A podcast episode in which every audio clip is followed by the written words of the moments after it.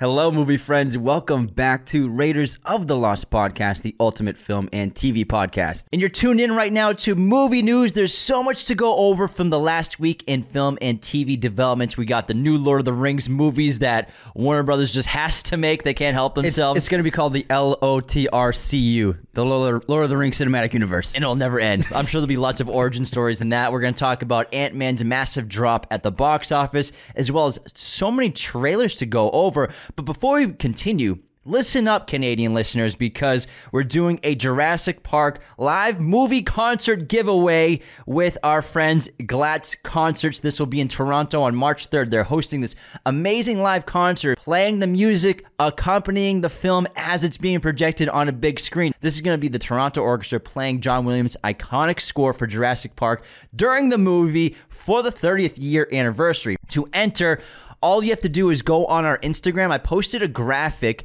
for this giveaway. If you can be in Toronto on March 3rd and you can go to this event, definitely enter the contest. Leave a comment on that graphic, on that post on Instagram. You can't miss it. It should be at the top of the feed. If you don't have Instagram, send us an email at contact at Raiders of the Lost Podcast.com. Now, this does not come with travel fees or anything like that. So if you can't be in Toronto of your own accord, I really recommend not entering this contest and maybe taking away from somebody who can be in Toronto. Again, it's going to be on March 3rd with Glatz Concerts, and it's going to be a Jurassic Park 30th anniversary live concert with a full orchestra. Thanks, Glatz Concerts, for doing this event. They have events like this all over North America year round. So they do the Harry Potter movies, a bunch of Spielberg movies, obviously. So if you want to check out their schedule, go to glatzconcerts.com. That's G L A T Z concerts.com. Also go to their Instagram, TikTok, Glatz Concerts, G L A T Z. Thanks so much to partnering with us on this giveaway. We wish we could go. We can't make it to Toronto, but two of you definitely can. Good luck, everyone. Now let's get into the box office of the weekend. Now, we saw some very troubling signs ahead for Marvel. Ant Man and the Wasp Quantumania is still at the top of the box office with $30 million this weekend. However, it had the second worst drop in MCU history with a 72% drop from its opening weekend. So it was totally front loaded. Also, a 72% drop means that people are not getting word of mouth spread out. It, the word of mouth is bad on the film as well as not repeat viewings. Marvel movies often make money. Some they'll do well because people will see the film two, three times in theaters. And Yeah, Anthony's a huge Marvel head. He's, he's usually that guy. he was dressed up as Ant Man for this one. and so obviously the movie made a ton of money. But I don't predict. I don't see this film making six hundred or seven hundred million like they want it to. It looks like it'll top out at maybe five, maybe five and a half worldwide because of the poor word of mouth. So it looks like fans and audiences aren't really feeling the Ant Man Quantumania film. which means it's barely going to break even if it even Yeah. does. We'll see. And I mean, it barely beat Cocaine Bear in Yeah. its second weekend. The second weekend of an MCU movie should be monstrous, but man, thirty million dollars from Ant Man. And let's also remember. The front this opening weekend it had that was on a three day weekend with the Wednesday previews, Thursday previews. So I know it was a huge opening weekend. What was like 225 million? That's technically a five day weekend opener when you're counting Monday, Thursday, Friday, Saturday, Sunday, and then even a little bit of Wednesday. Like they're kind of like pa- padding those stats for sure. it's a it's a five six day weekend. Yeah, they all do it now though. They all do that. Plus, I mean, I. I feel like we should start adjusting for inflation for movies released in the last five to ten years compared to today because inflation has taken a, a huge toll in the last ten years for sure. Last five years. So I mean, so you're saying like you? What's the number of tickets sold? Kind of Yeah. because we always bring up uh, inflation for movies that came out in like 1980, but like Yeah. we should really be doing that for like the last ten years as well. Yeah, I would say the number of tickets sold. Well, actually, there are some websites that you can see that. Box Office Mojo is one of them where you can see actually not just the grosses, but the number of tickets sold per film. And that's a really big, clear indicator of how popular a film is, especially with inflation. Which is why how so many of so many old films still, when adjusted for inflation, are all timers at the box office because of the sheer number of s- tickets they've actually sold and, and butts and seats they got. So this is, I don't think that Marvel is too panicked because they still have a huge lineup of films coming out. But I think I do think that this is a bad sign for Phase Five and the next slate of films. They obviously have a 10 year plan going forward from here, so they'll be fine. But this is not the kind of box office potential with legs that they're used to. I think they are panicking because they've put so many projects on hold over the last couple months. A lot of their TV shows, a lot of their movies. I mean, just pushing the Marvels back another six months for 2023 in November, even though they released the poster just to give us something to chew on, it's still not good news, Yeah. which means Yeah, they're yeah. obviously reworking it. So it seems like they're panicking a little bit. Especially because Disney lost Yeah. what five billion. I would say, yeah, maybe they're panicking is maybe isn't the right word, but making a transition and changing. I would say They're assessing assessing the situation. situation. Okay, they're panicking. Ah! everything's on fire. I remember dog meme. Everything's fine. But in second place was Cocaine Bear, which had a shocking $21 million opening weekend. Elizabeth Banks directed this film with a great cast, and audiences seem to be enjoying the film and getting exactly what it was advertised with the trailer. Uh, box office projections were actually in the teens for this film, so it it, it it passed all projections and became a really big hit. This is a really great sign for just like in like original ideas, and it's great to see it in the top five. And then in third place was Jesus Revolution, which has a $14 million opening weekend. Avatar 2 came in third, fourth place with 5 million.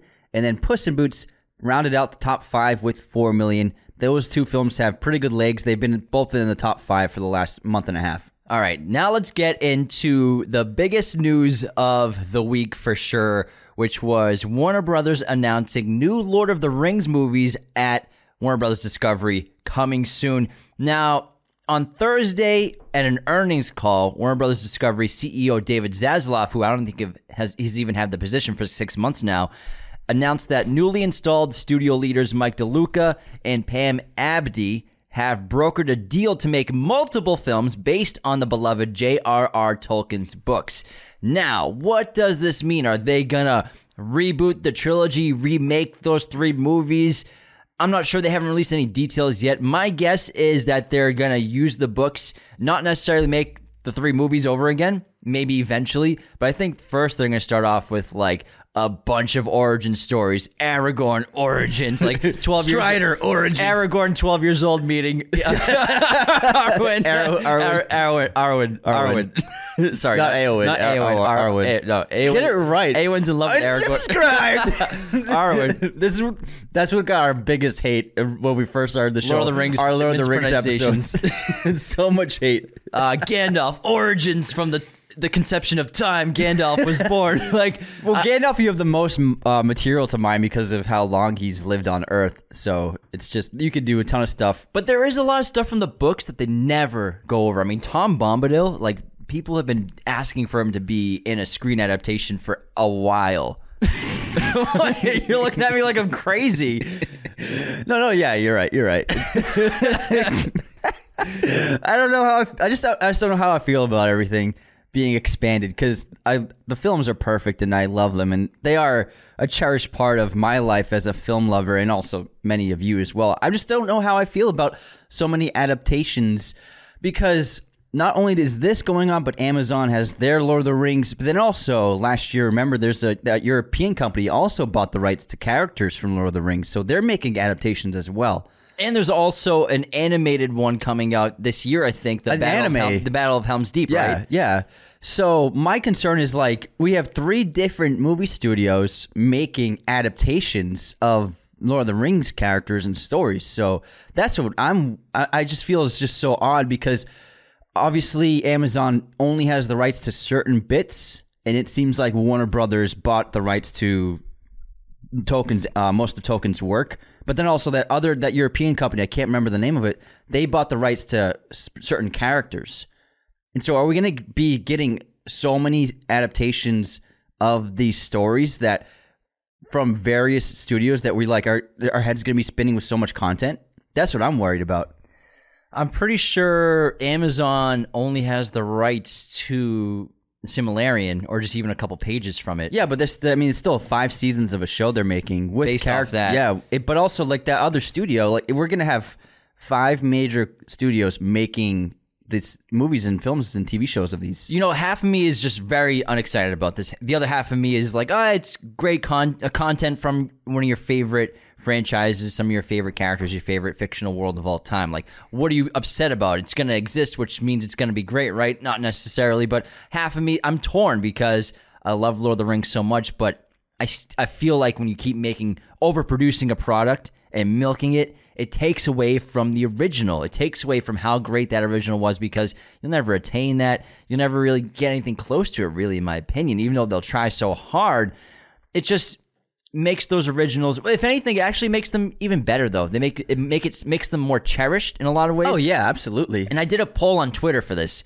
So I did a poll that said, Do you want new Lord of the Rings movies?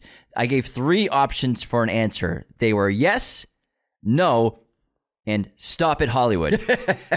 so 13% of the vote, which was almost 300 votes, said yes, I want new Lord of the Rings movies. Only 13%. 43% said no, and 44% said stop at Hollywood. so that is 77% of the vote. So, I mean, oh, I'm sorry, 87. 87% of the vote said, I do not want new Lord of the Rings movies, which I think fits in the criteria of us as well and Yeah. most people. Like, I think Warner Brothers, obviously, they don't care. They're trying to make some money. That's what studios do. They're milking IPs. They're they're changing the end, ending to I Am Legend to make another movie out of it. so they're doing what they gotta do to make money. It's it's disappointing. You wish you you get new original stories, maybe new fantasy stories, new sci-fi stories, but just to milk the same thing over and over and over again. And now, obviously, the news of the new Harry Potter franchise. Are they actually going to reboot the movies, or are they going to do the Cursed Child? Well, that's that's also been announced by Warner Brothers. They're going to adapt the the rumor. It's not official, but the rumor is they're adapting the Cursed Child into a trilogy, and they're in talks with the main trio of actors to reprise their lead roles. I'd be shocked if they were able to do that. I mean, I know Emma Watson. She wanted to quit Harry Potter while they were making them. Yeah, she apparently yeah, she was like reluctant to sign on to the Deathly Hallows films, and she also is kind of semi-retired. I I doubt that they that they're able to get Emma Watson back. They'd have to write some huge fucking checks.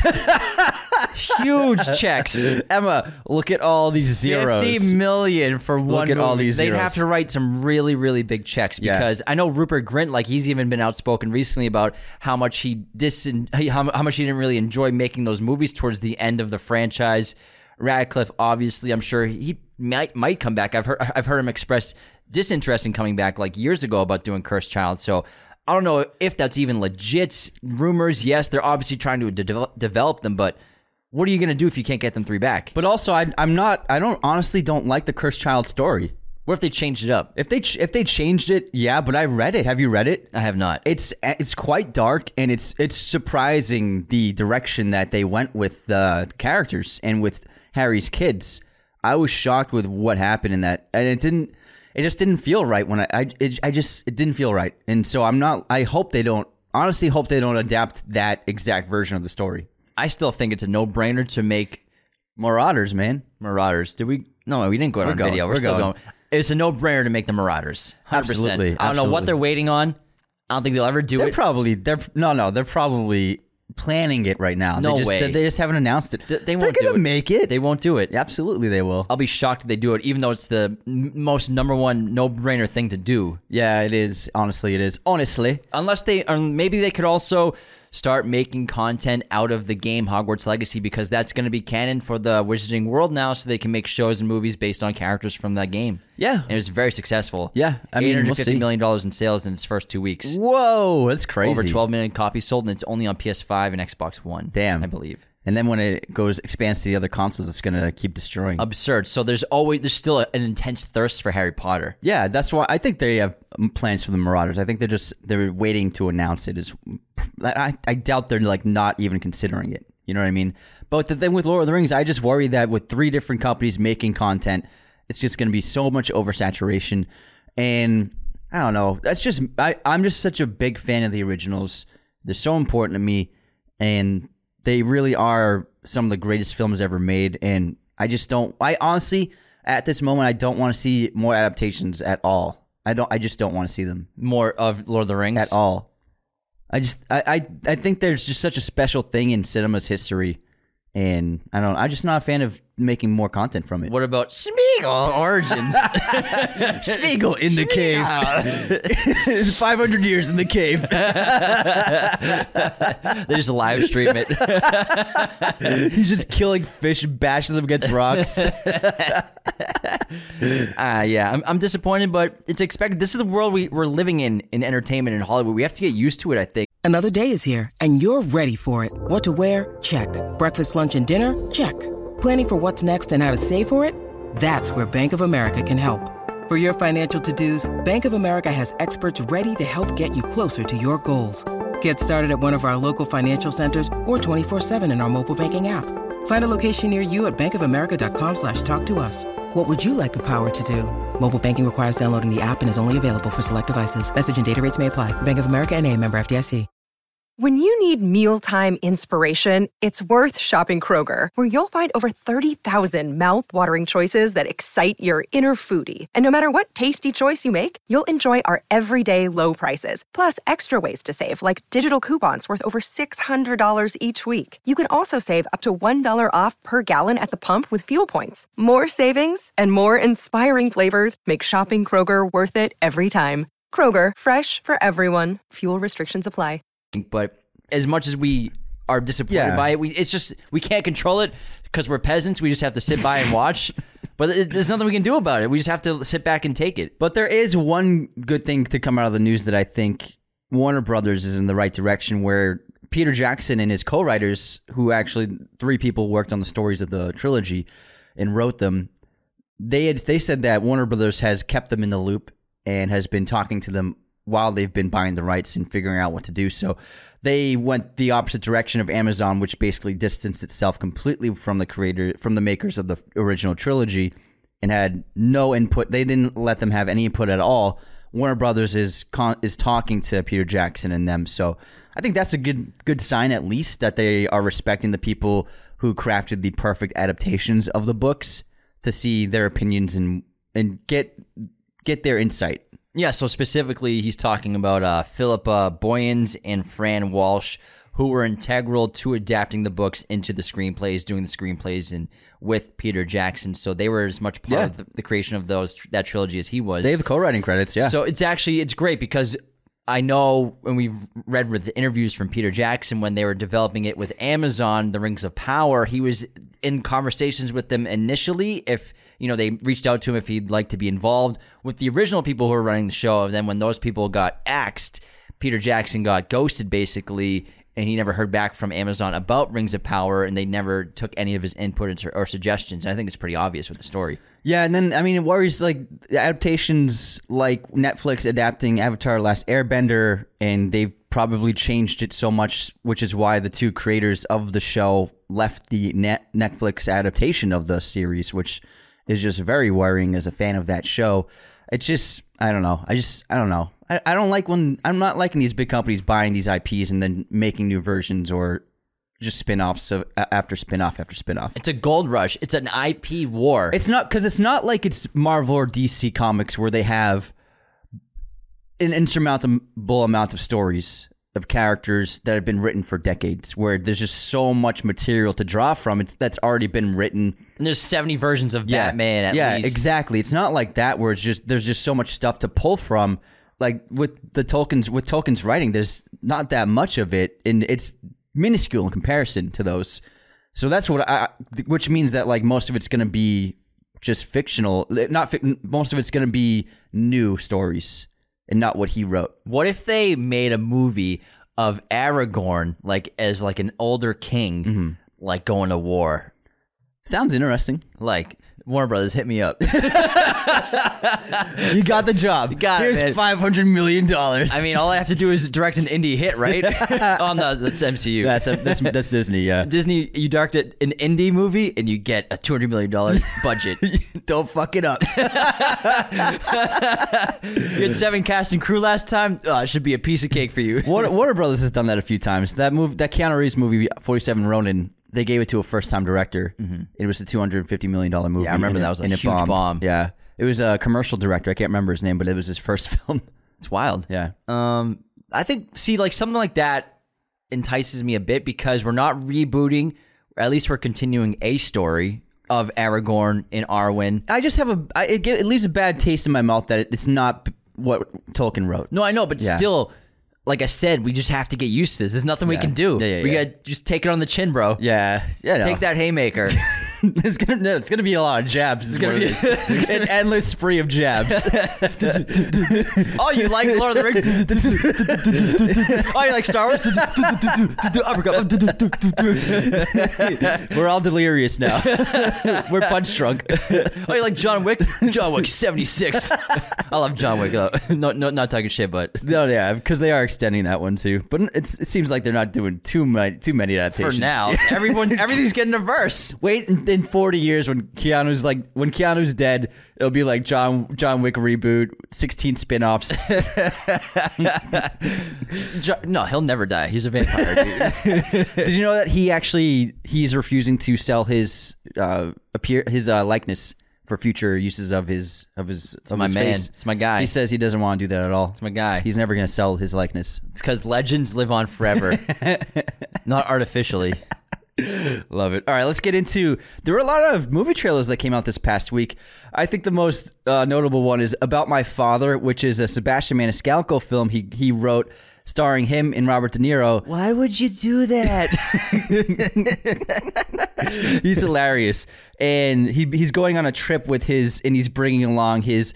Uh, Italian immigrant embarrassing father for the trip to meet his in his uh, future in-laws, and it's just basically a culture shock for him and his dad to deal with dealing with his dad w- around these people, and it looks terrible but also good at the same time. I don't know how I feel about it, but I just think that two of them together, two Italian superstars, it seems like a lot of fun. I mean, he's probably the biggest comic in the world. Yeah. It's really cool. He's acting with De Niro again. He was in The Irishman. Yeah. So they had some scenes together in that movie. So it's really cool to see them working together outside of like a Martin Scorsese movie, doing something fun. And De Niro's got great comedy chops. And I love Sebastian's old stand up comedy specials where he's always talking about his Italian family, especially Yeah. so many bits about his father. many, yeah. It's hilarious. I can't wait to see like what he puts into the movie and the script from his past with his fam- with his father Yeah, yeah. and just like the influence of that character with De, De Niro playing it. I saw an interview where he was someone talked to him about his uh, role in The Irishman, and he was like super nervous, and he was like, "Oh my God, De Niro's here, De Niro's here,"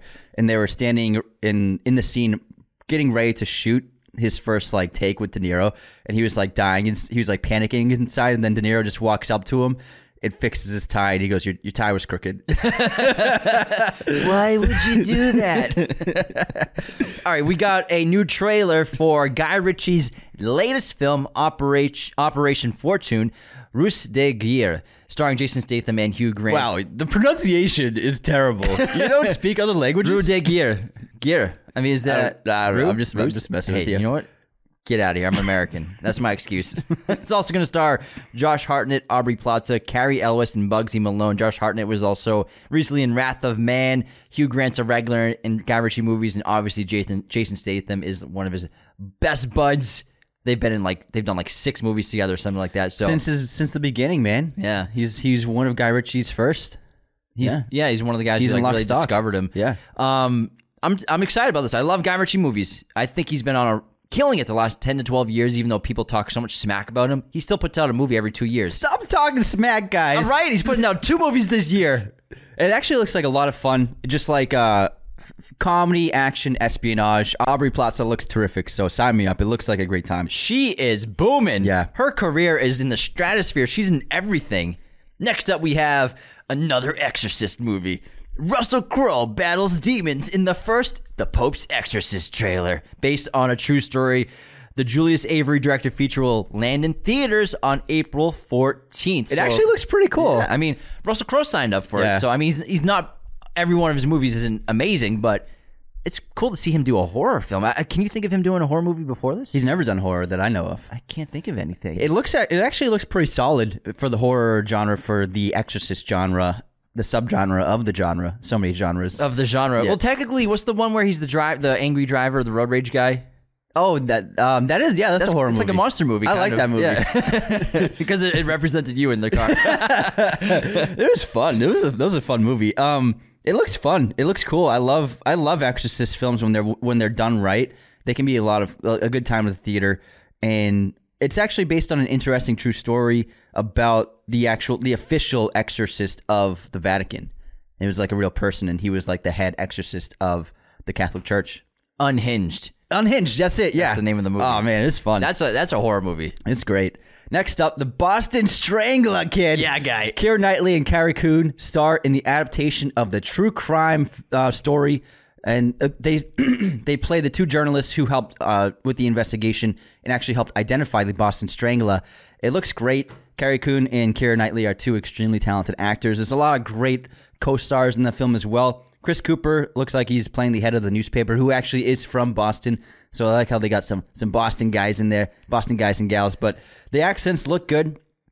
Uh, Keira's not doing an accent because not everyone in Boston has an accent. Not everyone. And uh, but Carrie Coon has a slight one, and it sounds pretty solid. It looks great. I love journalism films, and this is a crazy story you grew up learning about as a kid in, in Boston. Everybody knows about the Boston Strangler. Not to be confused with the Scranton Strangler, who I still think was Toby. Moving on to a new trailer for A Thousand and One, starring Teyana Taylor. She's on a mission to keep her family together by any means necessary in her latest movie role. And it seems like it's an intense emotional journey. Yeah, it won the grand jury prize at Sundance uh, the other day. It's crazy. So she has to kidnap her son to keep her family together. Yeah, so she was in she was in prison when in prison when he was little, and he was put into the foster care system. And when she got out, she couldn't she couldn't legally take him as her son again, so she kidnapped him, gave him a new identity, and then he grows up and he's struggling with the repercussions of that. It's an interesting trailer. Looks great. There's a new Ryan Reynolds movie in the works. He's just been cast in the new comedy at Paramount Boy Band. He's also going to produce the project, which he also co-wrote with me and the, me and Earl and the Dying Girls, Jesse Andrews. Ryan Reynolds came up with the concept of the movie Boy Band, which is being kept quiet for now, but would focus on a boy band getting back together. that sounds funny. I would love I to like see who, who they're going to cast in addition to Ryan for this. In the That boy sounds band. great. There's some news because uh, Guy Ritchie's doing the the rounds of press this week, and there's news about Sherlock Holmes three, and he said that according to the future of the franchise, he's basically out of it, and he stepped back from it, and he put the ball in Robert Downey Jr.'s court, and it's up to Downey when they film the next one. Guy Ritchie will stay on as a producer. Ruben Fleischer, I believe, has signed on to the direct the third film and the delays have just been caused by Downey wanting to do other things. And I'm sure Jude Law is waiting to do it as well. I love the Sherlock Holmes films. I would love to see a third one. Hopefully it works out because I think that they're really I just love the idea of a period piece action blockbuster. Like it's so different from what we usually get on that scale from big tentpole films. And I love the Sherlock character and Downey is really excellent as Sherlock. I'd love to see another one, but uh, Guy Ritchie revealed it really is up to Downey if and when it does happen. I really hope we get that. I love those movies, man. And also get Hans Zimmer back to do the Mm-hmm. Oh my third god, score. this all the scores are so great. And I personally really like A Game of Shadows. I A do lot too. of people Yeah. hate on that movie. It's hit or miss. And a, I've, a lot of people I've talked to don't like it, but I, I enjoy the hell out of it. I it. actually like it better than the first one. The first one has a great first act, but then I, I like the Moriarty by Richard uh, by Jared Harris is fantastic, and I like the overall s- plot mystery of the second film rather than the supposed supernatural, which Sherlock proves wrong in the first film. Uh, I just and also uh, Blackwood wasn't a canon character; was created for that film. It was still an amazing film. Great in, introduction to the the universe and the tone that Ritchie and the others developed. But I think the second one is just a phenomenal movie. My, I think it's so well made too. Yeah, it's so But my well one con with it compared to the, forest? first one. No, no, no. I love the forest Okay. sequence. It's cool. Yeah. dun, dun, dun. I, I just think the scale's too big sometimes. Uh-huh. It's Sherlock Holmes. He deals with murder mysteries, uh, missing people, Yeah, yeah, yeah. cases like that. The first case in the first film. It's a it's a large mystery. It's murders and it's interesting, but it's not save the world. But the well, second, he was he was about to kill Parliament. I know, but still, It's still it pretty wasn't big. like full. Okay, yeah, Well, yeah. well, the thing is, you got to make the stakes big for these for a big movie. They're investing 150 mil. The studio's like, we want the stakes and conflict to be massive. True. Okay, yeah, I get it. If it, I would love a small scale Sherlock Holmes film, like a, t- a small budget and just being a small contained mystery. I think that would obviously obviously work better. But the thing is, Warner Brothers threw 200 million at it. They're like, we want this to be gigantic. That's well, what what's bigger now for the third film than a potential World War World War Three? I mean, they'd have to go to space I would love it if they in if, the 1800s. I would love it if it was just like maybe he solved a, a, a series of killings, or there are some really fun mysteries that they could do, like really cool, interesting mysteries. I don't want to see Hounds of Baskerville because that's been done a few times. They'd at- have to do something new. Yeah, probably something new, but they can draw from. There's a couple of where he travels to other countries that could be fun. I think so. I yeah. think if they brought the scope down, it'd be awesome. I agree. It's too big in scale. Yeah, I see what you mean.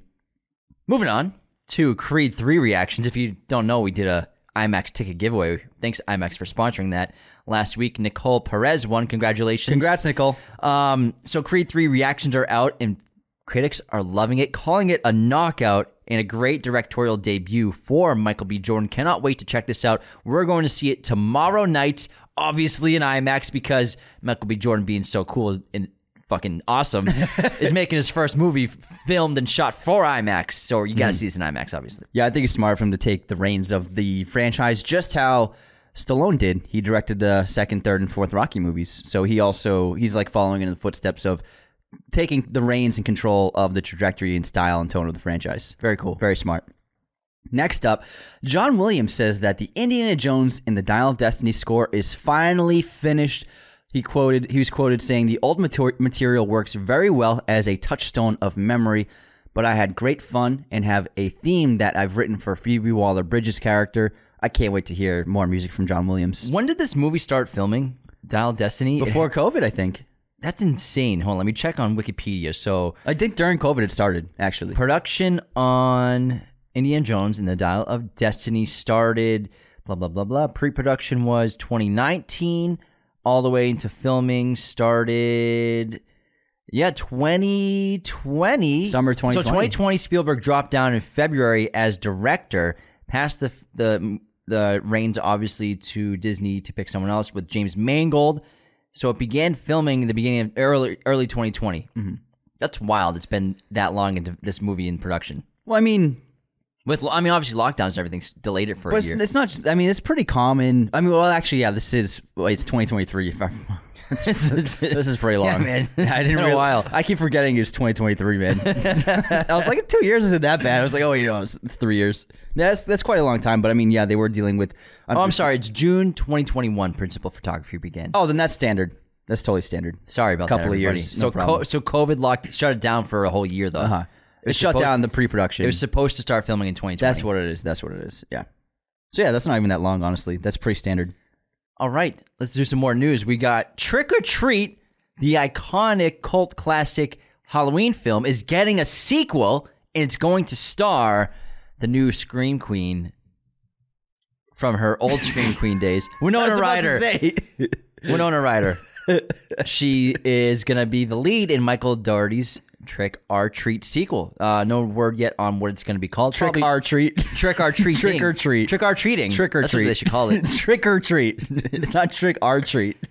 Huh? It's just say trick or treat. Trick or treat. Trick or treat. Yeah, trick or treat. no, I'm just specifically making sure that everyone understands. I'm sa- accents. You know, are they, are they saying trick or treat or trick or treat? Trick or treat. Uh, Kids are us. Toys R Us. Exactly, motherfucker. There's no such thing as kids trick or treat. Yeah, but no one says trick or treat. Let's go trick That's or what I'm saying. Everybody says trick or treat. Anyways, Oh, did you know that Trick or Treat was actually not released in theaters? yeah, It was a, originally it was a VOD release. That's why I one, called one of the earliest ones. cult classic. Yeah, it's one of the. It's a, I think it's one of the most successful early VOD releases ever. You showed me that with a DVD rental from Netflix. that- Netflix by mail. that came in the mail in, an envelope. Remember those envelopes? How dirty they oh were. Oh my god, they would get filthy. Like you would no, but you, they would show up. They'd just be a filthy Yeah, yeah. Netflix envelope. Yeah, oh you're my like, oh yeah, here it is, trick or treat. I hope they wipe this down. Next up, some Marvel news. Considering for the film Thunderbolts, which is coming out in 2024, Steven Yeun has officially been cast as a very important role who will be appearing in multiple films in the future of the MCU. Uh, great actor. I think it's a smart choice to snatch him up um, Marvel. Who like who hasn't been in a Marvel movie now? I know, right? Getting everyone. Brad Pitt. oh, he's, He in was in Deadpool. Deadpool. 20th century. This is technically a Marvel movie now. Yeah. Crap. Uh, George Clooney. George Clooney has not been in a Marvel movie yet. So He'll be someone when he's old. Denzel. Yeah. Okay, there's a couple. There's a few. There's a few actors actually. I'm just answering your question. You was it a rhetorical question? I'm sorry. Uh, no, yeah, it was, I- it was, It was rhetorical. I it was it. a sarcastic question. sarcastic. I know there. I know there are actors who haven't been in Marvel movies. Only only three. Just them two and Meryl Streep. and Meryl Streep. Everyone else has been in a Marvel movie. That's cool news. I mean, he's he's been blown up as well. He's an excellent actor. so it's cool to see him. if anyone wants to see a really cool movie that he's in, there's a South Korean film called Burning, which came out in 2018, and it is fantastic, and he's amazing in it. well, where can we watch it, Anthony? Amazon Prime. Nice. Get it on your watch list. It's excellent. Some David Fincher news. He's been doing some rounds as well and getting interviewed, probably for The Killer, which is upcoming. And he's explaining why Netflix's original show, Mindhunter, which a lot of people love, it has a cult following, will not get a third season. Now, he said that. And pre- previously, we always heard that his commitment to other projects was to blame, but it seems that it's kind of Netflix's fault for not meeting his budget. So, to quote David Fincher, I'm very proud of the first two seasons, but it's a very expensive show, and in the eyes of Netflix, we didn't attract enough of an audience to justify such an investment. I don't blame them. They took risks to get that show off the ground, gave me the means to do Mank the way I wanted to do it, and they allowed me to venture down new paths with The Killer, which I cannot wait. It's a blessing to be able to work with people who are capable of boldness. The day our desires are not the same, we have to be honest about parting ways. So it just seems like it's a budget issue audience probably wasn't big enough. And if you watch that show, definitely has a huge budget, lots of locations, lots of exteriors, interiors, pretty big cast. And so I understand why clearly the budget's too big for Netflix in terms of their audience. And it has a shit ton of visual effects. Yeah. uh, they shot a ton of stuff, even exteriors in front of green screens. Have you seen behind the scenes? of no, it? not yet. Like there's shots where the two leads are like outside and they like go to their trunk to pick something up out of their take something out of the trunk and it, they're just in front of a green screen and then Fincher had his team put in like a, a motel behind them like an exterior during the day.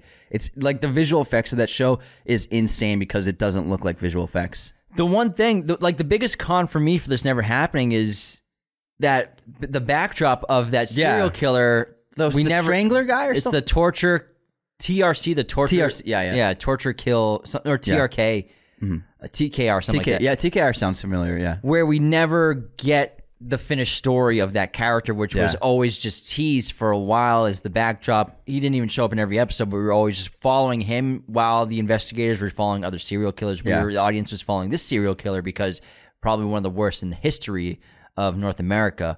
So it's disappointing to not see the conclusion of that story. But uh, It'd be sick if imagine if you made a movie about that. lots of unquestion, lots of unanswered questions for that show. But I understand. Yeah, great cast too. Jonathan Groff, um, Holt. What's his last name? I can't remember. And then, what's her name? For I, I'm so, I'm so bad with names today. From The Last of Us, Oh, you're thinking of um, Anna Torv and then Anna Torv. Yeah, what's Holt? Mc. Holt something. Holt McCallany. Holt McCallan. Yeah, yeah, that's him. He's in mine. Yeah. His name was Robert Paulson. His name His name is was Robert Robert Paulson. That he's that actor from Fight Club. Moving on. Succession. Disappointing news. No, that's, I don't think it's disappointing. Succession will end with season four. So the show is going to come to an end at, at the end of the season right now. I think that's great. They're not extending it too long, and it seems like a like if the showrunners are like, "This is the story that we had in mind." I think that's great. It doesn't. I guess, I, don't. yeah. It's a, It's about the succession of the of the company. So like, they got to pick a successor eventually. It can't be ten seasons of waiting. Yeah, that's true. So I, I actually think it's good news in that it seems like it's very appropriate and works with the structure of the story they set up. And I'm just now this gets me more excited for the season to see who is it going to be eventually. Yeah. Who do you think it's going to be? Greg. Greg? Greg the egg? I think that's the that's Greg's destiny. no way. No effing way. I think it's going to. If I'm. ah, it's tough. I'd probably say Shiv. I'm probably guessing Shiv, but it might change. I think it's going to be someone who's not obvious. Greg the egg. All right, yeah. So that's actually a good point. Yeah. It, it means that it will be, will they'll go out guns blazing, And I'm sure the writers and creators want to make other projects. And if you're just milking this show for a couple more seasons, then maybe they'll they'll lose their touch with the characters. So it's probably better to end it while you're on top. End it on a high note. Exactly. Okay. And then Skarsgård is apparently going to have a huge role in this series now. Maybe in, the- he'll get in this it. new season. Maybe he'll get the succession. because he's just been he- he's had a couple of episodes in the last season, but they've been setting him up to have a very juicy role this season. Hmm. All right, cool.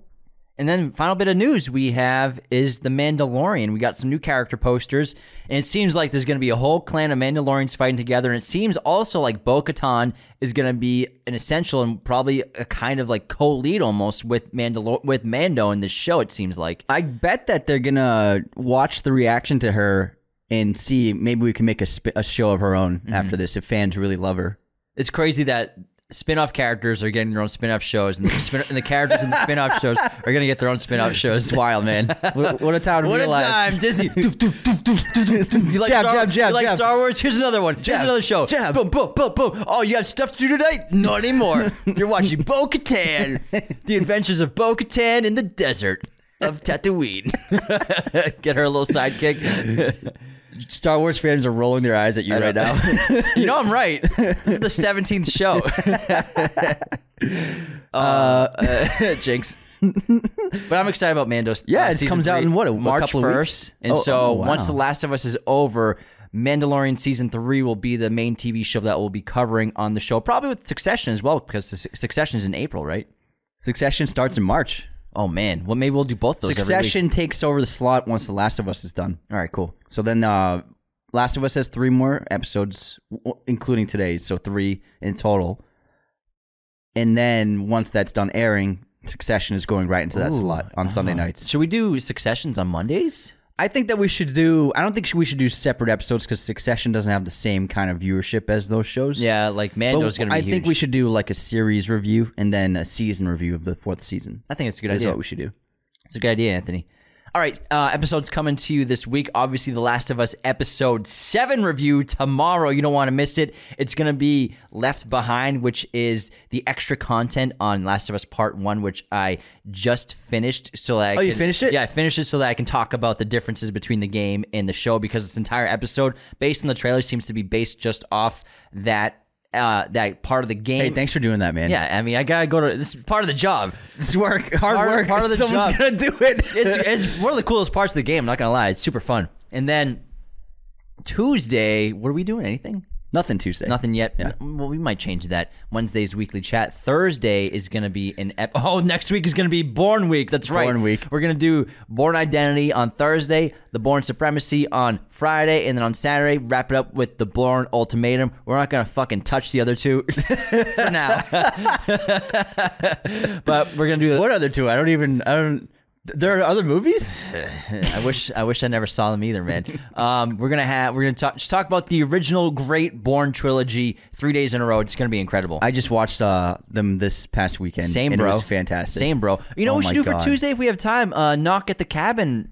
Do you think we should have seven episodes in a week though? It's Yeah. a lot of episodes. Maybe next Tuesday we'll do knock at the cabin. Maybe, yeah. Yeah. I liked it. It was pretty good. It was pretty good. It was better than old. yeah. I gave it a three star rating on Letterboxd. I would was, say about the I was like, you know what? It was, it was pretty good. It was It's pretty really good. well made. Yeah, but I I get the thing is for the first time in a Shyamalan movie, I guessed the ending immediately. I Yeah. guessed that ending. Yeah. within five minutes. Yeah, I don't want to spoil it. I it. predicted it. It seemed kind of obvious, Yeah, but it's based on a book, and so. I Didn't won't. you I, I could don't want to, I don't want to spoil anything, but I thought it was really well made, and Yeah, it's- he's a great. He's a very good director. for his last ten years, it might be the best movie he's done. Oh, it's Split, man. Okay, s- okay. Split. Well, Split was 2009. No, it wasn't. Split? It's not that old. Hold on, hold on. 2009. Hold what are on. you smoking? The Devil's Lettuce. Your eyes are as red as the devil's dick. Split 2016. I was Christ. way off. 2009. Uh, My man, God, Oh, yeah, James McAvoy was like Wanted back then. this fucking guy. this fucking guy. All right. He, I, he did Last Airbender adaptation that year, I think. All right. Anyways, well, okay. It's You know what's funny is someone I saw a meme where Sh- M Night Shyamalan has made three of the worst movies ever made with Avatar: The Last Airbender, uh, the uh, the, the Happening? the happening, and then the fantasy one with Oh, the lady in the water. Lady in the Water.